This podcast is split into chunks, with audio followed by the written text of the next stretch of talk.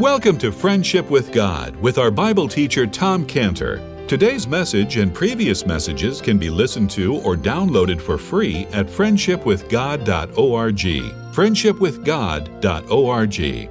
You can also obtain free resources from Tom Cantor and view our online bookstore at friendshipwithgod.org or call us at 800 247 3051. 800 247 3051. Tom Cantor also has a daily devotional verse that comes out each day by email and on Facebook. To receive this small daily devotional verse that Tom Cantor puts out, you can sign up at friendshipwithgod.org, friendshipwithgod.org, or find Tom Cantor on Facebook by searching for Tom Cantor and Friendship with God. Now, here is our Bible teacher, Tom Cantor. It's a memory of how reading the Bible was like feasting on my soul, feasting for my soul.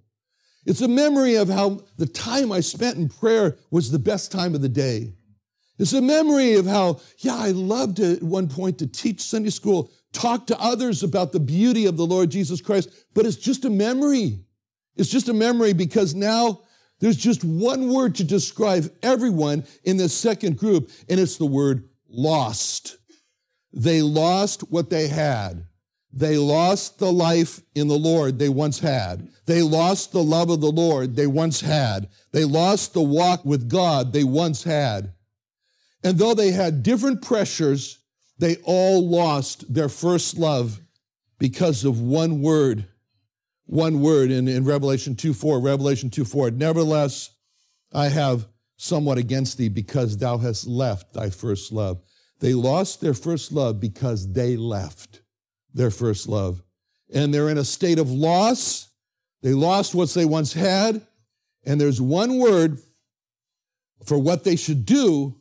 It's a word in the Bible that what you do when you lose something, and the Lord Jesus spoke about his loss and what he was doing as a result of his loss when he said in Luke 19:10, Luke 19:10, the Son of Man is come to seek and to save that which was lost. The Lord lost souls. He lost souls to sin, and he came to recover lost souls, and the word he used was seek. Seek, Luke 19:10. The Son of Man has come to seek and to save that which was lost. The Lord lost souls, and he said about what he was going to do about it in Ezekiel 34, 16. Ezekiel 34, 16. I will seek that which was lost and will bring again that which was driven away. And this is what needs to be done for something that is lost. Seek. For the Lord, it was seek the lost soul. For the woman in the parable, the woman, it was seek the lost coin. For the father, it was seek the prodigal son. And this is the one word that the Lord tells this second group, tells the people in the second group of people who lost their walk with God. He says, seek, recover your walk with God. To those in the second group who knew the Lord and then left the Lord, the Lord says, seek, go back, find what you lost. Seek to find your first love you lost. Seek it. Seek to find your love of the Bible that you lost. Seek it. Seek to find your love of prayer that you lost. Seek it. Seek to find your walk with the Lord that you lost. Seek it. Seek to find your previous devoted service that you had that you had with God. You lost it. Seek to re- regain your ambassadorship that you lost. Seek it. Seek to find your position as reconciler of the lost to God. Seek it.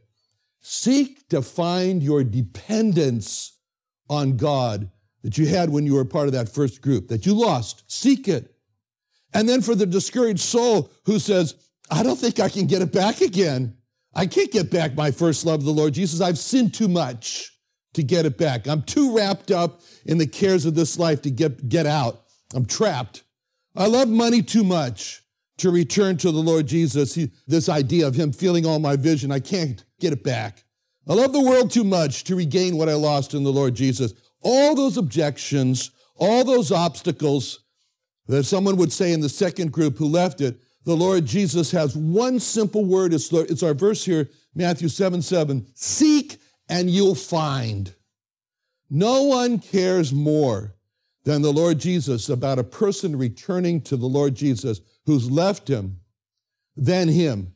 And he will help that person in the second group get back to where they belong because he said in Matthew 7 7, seek and you shall find.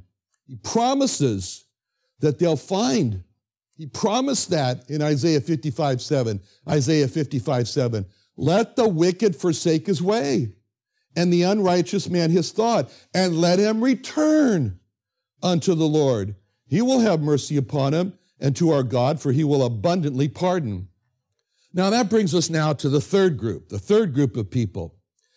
The third group of people never knew the Lord Jesus Christ. They were never saved. The third group of people, they never knew the release of the burden of their sin. They never knew the joy of being cleansed from their sin. They never have been in Christ. They never obeyed the Lord. They know nothing about the Bible. What is that? You know, they don't know anything about prayer, service to God. They're just lost, lost, lost. That's all. They are and they always have been described as Ephesians 2:12. Ephesians 2:12. They are without Christ, being aliens from the commonwealth of Israel, strangers from the covenants of promise, having no hope and without God in this world. So for this third group, they say, I have no hope. I was not born into a believing family. I wasn't born a Christian. I wasn't born in a Christian family. I never went to church. I guess I'm just doomed to hell. And this is the third group, and all they see is a closed door to heaven. And all they see is a closed door to hope. And all they see is a congregation of believers, a church, and the door's closed, closed to them. And this is the third group. And God has one word of guidance to them, and it's the word knock. Knock. Because the Lord gives a promise to all that are in this third group of never having, never having known the Lord and seeing a closed door in front of them. And he's saying to them in Matthew 7 7, knock.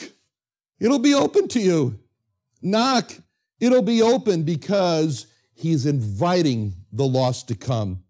Isaiah 118, Isaiah 118 is his invitation when he says to the lost, Come now and let us reason together, saith the Lord. Though your sins be as scarlet, they shall be as white as wool. Though they be like crimson, they shall be as wool. If you be willing and obedient, you shall eat the good of the land. Is Isaiah.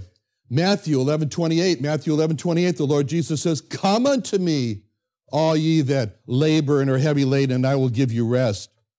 One of the last verses of the Bible, Revelation 22, 17, Revelation 22, 17, is this grand invitation to the lost who never knew the Lord. The Spirit, Revelation 22, 17, the Spirit and the bride say, Come, and let him that heareth say, Come, and let him that is athirst come, and whosoever will, let him take of the water of life freely. Come, come and do what? Come and knock. Come and knock, and it shall be opened unto you. That's his promise of John 6:37. John 6:37. Him that cometh to me, I will in no wise cast out. Knock, and it shall be open unto you because he is rich in mercy. In Ephesians 2:4, Ephesians 2:4, God who is rich in mercy. Knock, and it shall be open unto you because he's praying intercessory prayers for the lost to come to him. In Hebrews 7:25, Hebrews 7:25, wherefore he is able to save them to the uttermost that come unto God by him, seeing he ever liveth to make intercession for them. Knock, and it shall be opened unto them, because he said he wouldn't despise a lost sinner who comes to him and Psalm 102, 17. Psalm 102, 17. He will regard the prayer of the destitute and not despise their prayer. Psalm 22, 24. Psalm 22, 24. After he has suffered on the cross in Psalm 22, one of his concluding statements is Psalm 22, 24. He hath not despised nor abhorred the affliction of the afflicted, neither hath he hid his face from him, but when he cried unto him, he heard. So these are the three groups of people that everyone in the earth falls into. The first group, the obedience saved, his word is ask and it shall be given to you. Just keep on asking. Keep on living a life of dependence on God. Keep asking. Ask and ask and ask and ask. Make asking in prayer a constant part of your life. That's what he's saying. Make asking in prayer your business. Now, the second group of those who knew the Lord, were in love with the Lord Jesus, but lost it all because of persecution, hardship, cares, wealth, love of the world. The Lord says to those in that group too, the lost who lost what they had, Matthew 7 7, seek and you shall find. Go back to where you lost the Lord. Seek the life you had once had. Return. And to the third group of people who never knew the sweetness of sins forgiven, they never knew the relief of being cleansed from the defilement. They never had the assurance that they had an eternal home in heaven. They never were on the inside. They've always been looking at heaven as a closed door to them. I guess I was just born in the wrong part of the world, some say. The Lord Jesus says, No, just knock. Just knock. Come for the first time. Matthew 7 7, knock, and it shall be opened unto you. Now just think for this group of how the Lord Jesus in Revelation 3:20, he's standing and knocking at the door of their heart. And now in Matthew 7 7, Matthew 7 7, he's now inviting them to knock at the door of his heart. It's like Bob Dylan wrote the song, Knock, Knock, Knock on Heaven's Door. Matthew 7 7, God is saying, Yes, knock on heaven's door. It'll be open to you. That's the promise that if anyone comes knocking in desperation on God's door, he's going to answer, he's going to open the door. Because he says in Jeremiah 29 11, Jeremiah 29 11, I know the thoughts that I think toward you, saith the Lord, thoughts of peace, not of evil, to give you an expected end. Then shall you call upon me, and you shall go and pray unto me, and I will hearken unto you. You shall seek me and find me when you shall search for me with all your heart. There's room at the cross for you. Though millions have come, there's still room for one. Yes, there's room at the cross for you. And just to emphasize further, he goes on in verse 8, verse 8, for everyone that asketh receiveth, and he that seeketh findeth, and him that knocketh it shall be open. So his emphasis in verse 8 is on these words, everyone, where he's saying that everyone. In other words, with those three words, ask, seek, knock, there's not a single person on the earth that's been left out. And that's why the Lord says, everyone. Everyone on planet Earth is either in the ask, seek, or knock group. And with these three words, the Lord Jesus has not left anyone without a word of guidance ask, seek, knock. They're so universal ask, seek, knock.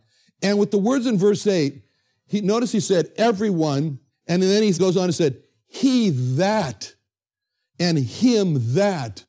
Those are very important words because here he's emphasizing how personal, how individual this interaction is, not a group. It's not they that. It's him that, he that. It's all about he that seeketh and him that knocketh. It's all about the he's and the hims. Well, of course, included the she's and the hers. But God meets each person individually, alone, in the hidden chamber of their hearts. This is what God described about his first calling with Abraham in Isaiah 51 2. Isaiah 51 2, he said to Israel, Look unto Abraham your father, I called him alone. And the best place to meet God is alone. And for the person who reminds me of the Summer Blitz, one of the Summer Blitz testimonies where a Jewish man said, uh, you know, I believe that in the Summer Blitz girls were saying, Would you pray right now with us to receive Christ? And he says, No, I want to go home alone and do that in my home alone. And for that, we say, Right on. Go home alone. That's the best place to meet God. And for the person who says, How long do I have to wait? It's going to be a long time. How long do I wait before God to respond to my asking and my seeking?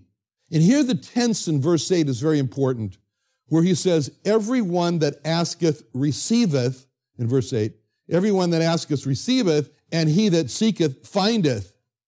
It's not shall receive, but it's receives. It's not everyone that asks will receive, but it's receives as he's asking or as he said before he even asked in Isaiah 65, 24, Isaiah 65, 24. And it shall come to pass that before they call, I will answer, and while they are yet speaking, I will hear. So, what the Lord is really saying here is that what you have as hope in your heart can be yours in your hand. Now, there's a condition though. There's a condition to receive and that the person has to ask in order to receive. Like it says in James 4 2. James 4 2. You have not because you ask not. What is really God is saying here, what the Lord Jesus is saying is that, and by the way, he says his eyes run to and fro across the whole earth. He's searching for people to show himself strong on the behalf of him. So it says, so what he's meaning here is that if God finds a prayer asking person, then he will become a prayer answering person. If God finds a prayer seeking person, then he will become a God who makes that person find him. If God finds a prayer knocking person, he will become a door opening person. Now he goes on in verse 9, he turns to explain why. Why he's going to do all this, because that's the question. Why would he do all this? Okay, verse 9. Or what man is there among you whom if his son ask bread, will he give him a stone? Kind of sense this Jewish way, uh, saying, what kind of person would he be if, you know? So he says, if his son, he's now talking about a yearning, a yearning in the heart that a father has for a son. So, I mean, bread is good. Bread is good. What if the son asks for a stone? It's going to break his teeth. So he's saying, which of you being a father is going to give him a stone and watch his son break his teeth? No, you're not going to give him the stone because that would hurt him. He's saying a deniable, a denial is caring love. In caring love, a denial in a love that cares is better than a granting a request and apathy. I don't care. You want to break your teeth? Go be my guest. No. And then he says in verse 10, verse 10, he carries on the same question. Or if he asks a fish, will he give him a serpent? A fish, a fish is good to eat. What if the son says, You know, I want to play with a poisonous snake? The father's not going to say, Give him a snake? No, that's going to hurt him. A denial in love that cares is better than a grant in apathy. And the Lord asks another question in verse 11 If you then, being evil, know how to give good gifts unto your children, and here's the words, how much more? Those are the words, that's the most important words in verse 11. How much more shall your Father which is heaven give good gifts to them that ask him? He says, You're being evil. Yes, we're evil. We were born in sin. We were born sinful. But still, it tears at our hearts when our kids ask for something. There's no need for a law in the Word of God to command fathers to give good to their children. That just comes naturally. And that's the point that the Lord is teaching here. It comes naturally to God to give good gifts to his children. And we come to God as his children for help like the boy that had the terrible headache in 2 Corinthians 4.19. 2 Corinthians 4.19, he said unto his father, my head, my head. and he said to the lad, carry him to his mother. Anyway, so when we pray, we pray as the child to his father. We pray, Father, Father, Father, Father, thy will be done, Father. And then he says, how much more? So it's God who has assumed for us the position of father. And that means that he has the feelings of a father, as it says in Psalm 103 13. Psalm 103 13. Like as a father pitieth his children, so the Lord pitieth them that fear him. It speaks in Lamentations 3:22. Lamentations 3:22 uses a very interesting word. It is of the Lord's mercies that we are not consumed because his compassions. Hebrew word racham, racham or rechim here in the plural. But racham is a very special word because racham gets right into the gut. Racham gets into the feelings of the belly. It's the kind of love you feel deep in your gut. It's a tender compassion. It's like the, the woman, the two women who came and said, Oh, that child's mine, that child's mine. And Solomon in his wisdom says, okay, fine, we'll just take a sword, we'll divide the kid down the center, and you get one half, we get of. And then the woman whose mother who really was the mother of the child, it says in 1 Kings 3.26, 1 Kings 3.26, then spake the woman whose living child was unto the king, for her bowels yearned upon her son. And she said, Oh, my Lord, give her the living child, and no wise slay it. The other said, Let it be neither mine nor thine, but divided. This is the picture of Racham. It hits in the gut. Isaiah 46, 3, Isaiah 46, 3. Hearken unto me, O house of Jacob, and all the remnant of the house of Israel, which are born by me from the belly, which are carried from the womb. The word womb is the word racham because it's right in the center and it hurts.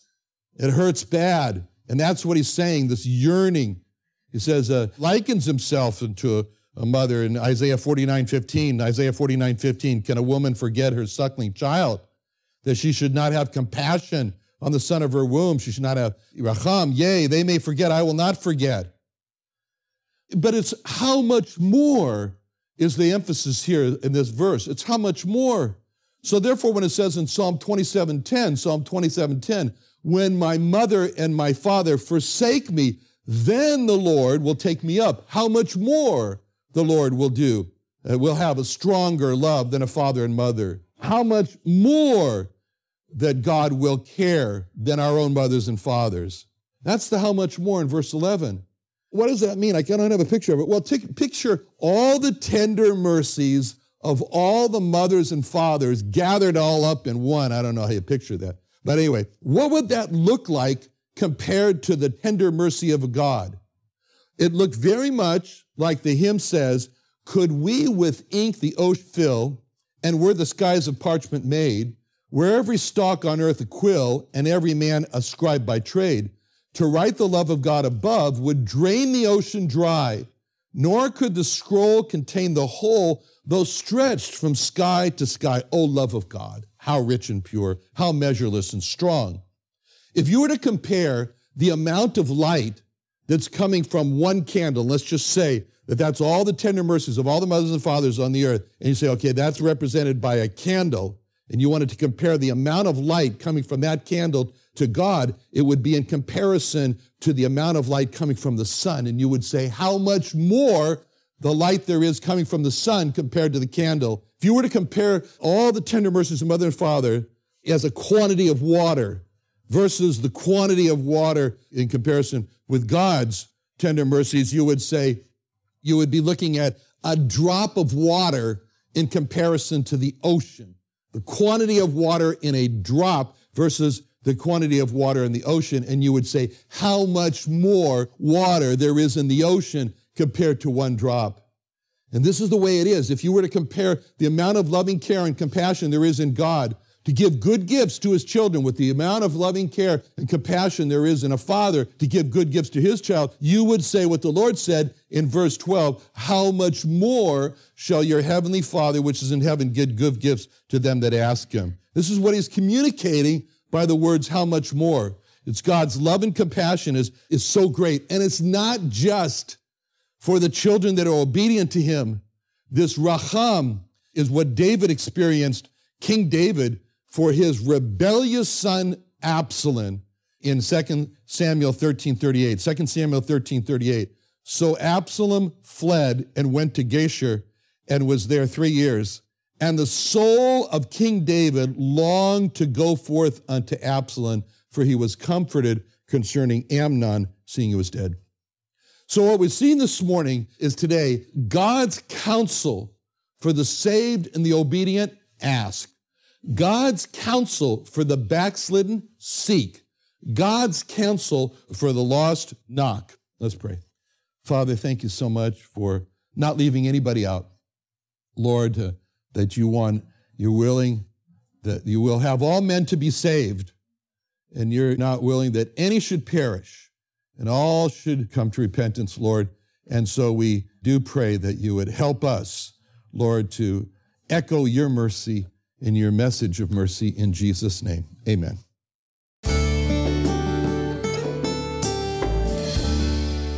Another wonderful day studying the Bible with our Bible teacher Tom Cantor here on Friendship with God. Don't forget that today's message and previous messages can be listened to and downloaded for free at friendshipwithgod.org. Friendshipwithgod.org. You can also go online to find free resources from Tom Cantor and our online bookstore at friendshipwithgod.org.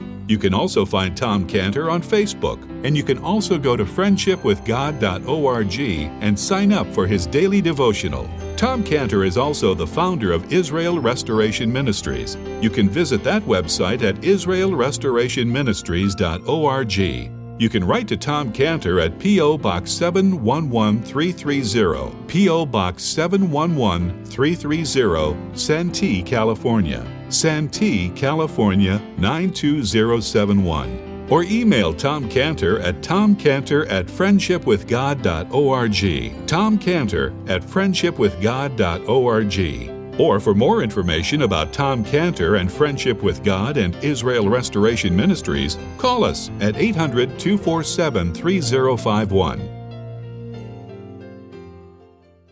What are you doing Sunday nights? Join Friendship with God radio Bible teacher Tom Cantor of the Friendship with God Fellowship Church every Sunday night at 5:30 p.m. at the Creation and Earth History Museum in Santee, California. Watch and listen live around the world to Tom Cantor Sunday evening on YouTube.com by searching for the Friendship with God Fellowship or by going to our homepage at friendshipwithgod.org.